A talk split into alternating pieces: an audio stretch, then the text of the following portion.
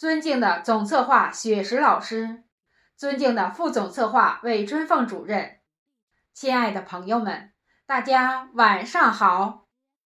我是本场诗会的总导演武春花，欢迎朋友们守候聆听由香雪台活动部主办、香雪台一部朗读者承办的二零二三迎新年香雪台朗诵会，将在今晚绽放。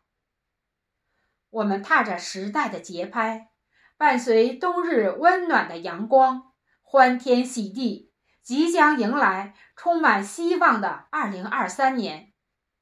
我们满怀激动和喜悦的心情，让我们用声音感恩祖国和人民与我们同甘共苦，感恩党让我们的民族更加坚强，感恩父母给了我们生命。给了我们无限的爱，感恩朋友，让我们懂得了人间真情。我们更要感恩雪石老师给我们搭建的朗诵平台，给我们创造学习和锻炼的机会，使我们的朗诵水平有了不同程度的提高。